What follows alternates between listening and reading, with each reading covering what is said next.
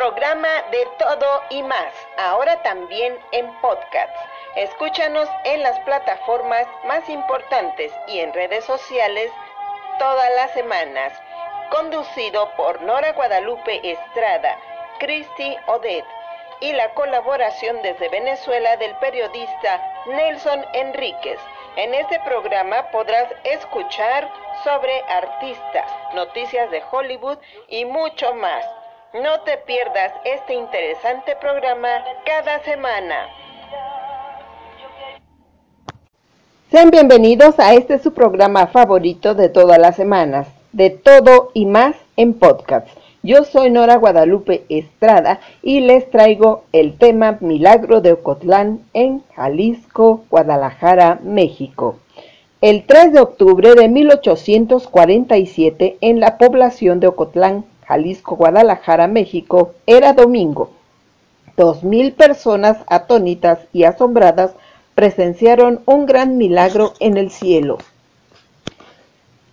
Se veía una imagen de Jesús crucificado que estaba definida perfectamente, era nítida y detallada.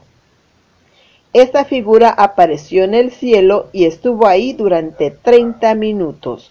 Todo esto está aprobado, aceptado y avalado por la Arquidiócesis de Guadalajara, que lo aprobó en el año de mil novecientos once. Se dice que el motivo de la aparición de Jesús crucificado en dicho lugar se debió por el terremoto que había azotado a aquel lugar, en el que murieron cuarenta personas. Y que habían quedado muchas casas destruidas tanto en Jalisco como en el poblado de Ocotlán. Pero la narración dice que aquel domingo en Ocotlán, Jalisco, antes de que diera inicio la misa, que se efectuaría en el cementerio adyacente a la capilla de la Inmaculada Concepción, que sería presidida por el vicario parroquial, el padre Julián Navarro, en el cielo dos nubes blancas se unieron, y de esas nubes apareció la figura de Jesucristo crucificado. Estas nubes estaban al noreste de aquel lugar. Entonces, ahí apareció Jesús crucificado y todas las personas que acudieron a aquel lugar lo vieron con asombro. Bueno, ahora escuchemos una cápsula referente y volvemos. ¿Qué tal, amigos de su programa de todo y más?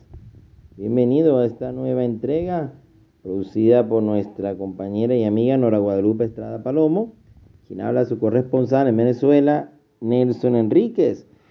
Iba a hablar de un tema bastante bonito porque es un tema de orden espiritual. Y es que próximamente estaremos celebrando los ciento setenta y cuatro años de la aparición de Cristo en el cielo de México.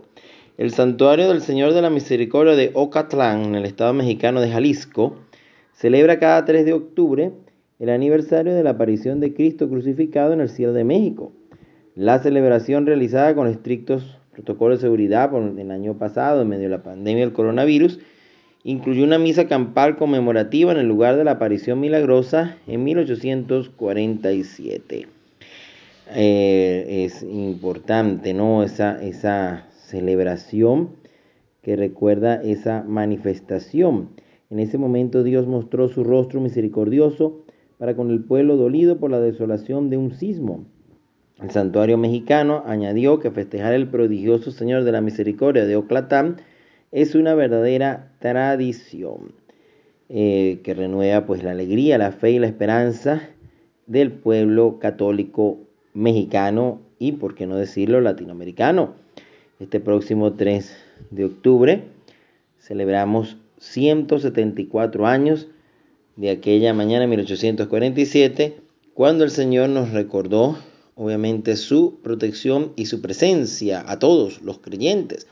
En cada celebración continuamos elevando plegarias por todos los trabajadores de la salud, por las familias, por los que ya se nos adelantaron, sabiendo que el Dios de la misericordia tiene compasión de todos y que jamás nos abandona. De acuerdo a los testimonios de la aparición, avalada finalmente en mil novecientos once por el entonces arzobispo de Guadalajara, Monseñor José de Jesús Ortiz Rodríguez, se produjo el tres de octubre de mil ochocientos cuarenta y siete ante más de dos mil personas, reunidas en el Campo Santo de la Capilla de la Purísima Concepción en la ciudad de Ocotlán. La aparición de Jesús crucificado duró más de treinta minutos. En el año de mil novecientos noventa y siete, San Juan Pablo segundo envió su bendición apostólica al pueblo de Ocotlán con ocasión de los ciento cincuenta años del prodigio y pidió celebrar su fiesta santamente viviendo los sacramentos. ¿Qué tal? Bueno, eh, será entonces hasta una próxima entrega y que el Señor de los Milagros nos bendiga a todos. Siguiendo con esta historia sobre el milagro de Ocotlán, les diré que la gente asistente a la misa, al ver lo que sucedía en el cielo, se conmovieron profundamente e hicieron rezos y cantos, alabando a Dios, también gritando y suplicando al Señor, ten piedad de nosotros. También le pidieron su sanación de todas las enfermedades que tenían. Llamaron al Cristo y le dijeron, Padre, Señor, ten misericordia de todos nosotros. Cúranos nuestras enfermedades y ayúdanos en todo. Misericordia, Señor. Por este hecho se le dio el nombre de Señor de la Misericordia a la imagen que se había visto aparecer en el cielo de este lugar. En mil ochocientos setenta y cinco fue inaugurada la iglesia y bendecida también aquel lugar y bendecida la imagen que se mandó a hacer, réplica exacta de lo que los testigos habían dicho que vieron en el cielo. Entonces, la iglesia, en honor del Señor de la Misericordia, se inauguró, y desde entonces miles de personas acuden cada año a presenciar la misa y también a ver la imagen del Señor de la Misericordia. Se espera que en este año se pueda realizar los cultos que se han tenido siempre en este lugar, pero que la pandemia ha obstaculizado.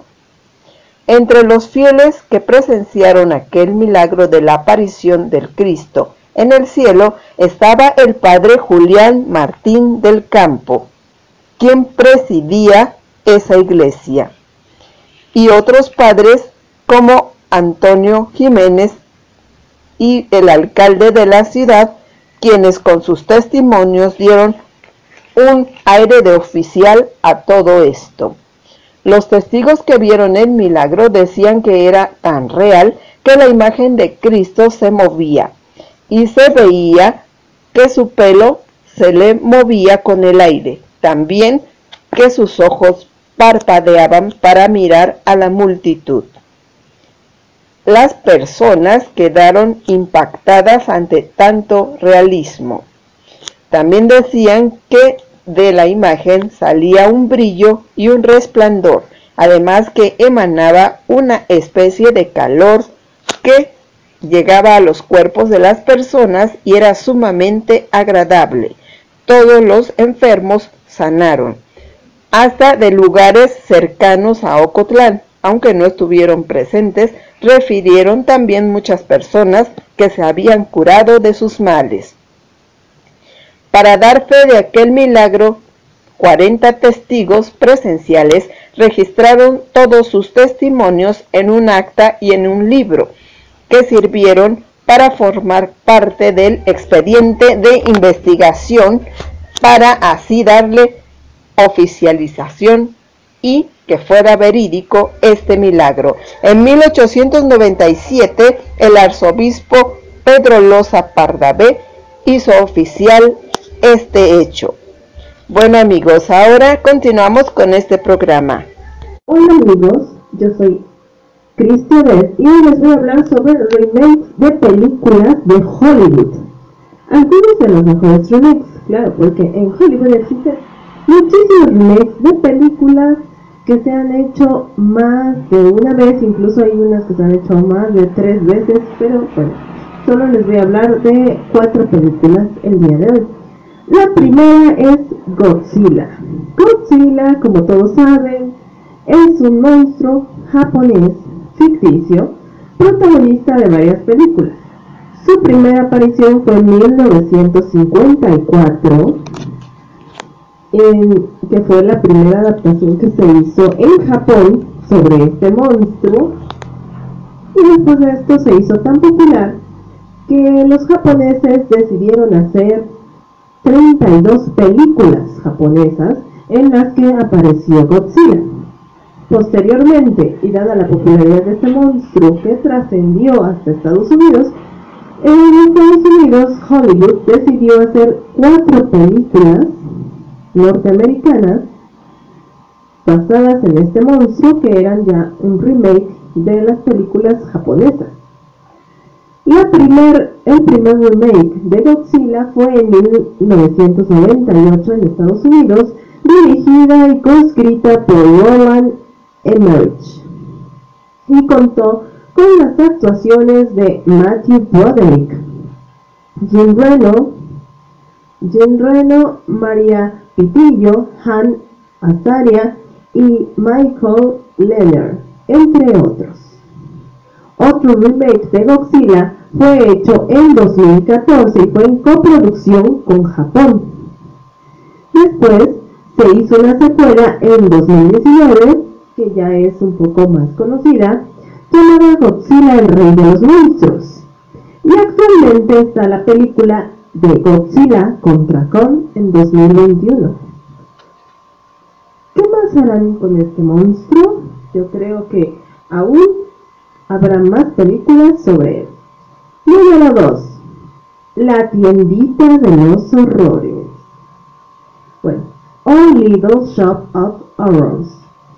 La pequeña tienda de los horrores, o bueno, como es conocida en algunos lugares. Llegó al cine por primera vez en mil novecientos sesenta y fue dirigida por Roger Corman. Es una de las películas de serie B más famosas de la historia del cine y, bueno, juega mucho con el humor negro. En mil novecientos ochenta y seis se hizo un remake en cine de la película de los años sesenta, pero esta vez estaba basado, no exacta, estaba basado en la película de los sesenta, pero también tenía mucho de un musical que se hizo basado en esta película de los años sesenta, donde se incluyeron canciones para contar esta extraña historia, ya que este, este musical de Broadway se hizo con el compositor Alan Menken y el letrista Howard Ashman, quienes, tenían mucha, quienes les gustó mucho esta historia de los años sesenta y decidieron convertirla en un musical. Y bueno, La tiendita de los horrores de mil novecientos ochenta y seis fue protagonizada por Rick Moranis, un cómico estadounidense, y trata sobre un florista despistado con una vida no muy afortunada, donde nada le sale bien, es pobre, no puede tener a la mujer que quiere, pero un día se encuentra una extraña planta carnívora, decide cuidarla y crearla sin saber que es extraterrestre y termina teniendo que alimentarla con sangre humana. Bueno, esta, es, esta película fue dirigida por Frank Oz. Y, como dije antes, es una comedia musical de humor negro muy divertida, que además de Rick Moranis cuenta con las actuaciones de Helen Green y la voz de Lady Stubbs, como la planta carnívora. Bueno. Número tres. Willy Wonka y la fábrica de chocolates. Bueno, esta fue la primera adaptación de un libro llamado Willy Wonka y la fábrica de chocolates, más bien Charlie y la fábrica de chocolates, escrito por Roald Dahl, que fue adaptado al cine en mil novecientos setenta y uno con el nombre de Willy Wonka y la fábrica de chocolates, o Un mundo de fantasía en español para algunos, y bueno, fue dirigida por Mel Stuart y protagonizada por el gran actor Gene Wilder, muy recordado, en el papel de Willy Wonka. Pero treinta y cuatro años después de esta película se llevó a cabo un remake, sí, un remake de la película de La Fábrica de Chocolates bajo la dirección de Tim Burton y la actuación de Johnny Depp. Es una de las más conocidas sobre este libro, que fue en dos mil cinco. Bueno, además de este remake, actualmente se planea un nuevo remake de Willy Wonka, con un Willy Wonka más joven, y se habla de varias posibilidades, pero aún no está definido nada. Esta película se planea para estrenarse en dos mil veintitrés. Bueno, número cuatro. Soy leyenda. Muchos hemos visto esta película de ciencia ficción, que es un poco de terror apocalíptico, posapocalíptico, y esta película estadounidense fue hecha en el dos mil siete, dirigida por Francis Lawrence y protagonizada por Will Smith. Pero esta no es la primera película de Soy Leyenda, pues es la tercera adaptación de cine de una novela homónima llamada Soy Leyenda de mil novecientos cincuenta y cuatro, algunas, algunos de los remakes o películas que se han hecho más de una vez. Yo soy Christy Odet, hasta pronto. Esto fue tu programa De Todo y Más en podcast. Escúchanos la próxima semana con nuevos temas interesantes. Haz este programa tu favorito con Nora Guadalupe, Christy Odet y el periodista venezolano Nelson Henríquez. No lo olvides, cada semana De Todo y Más por Spotify y las plataformas De Todo y Más.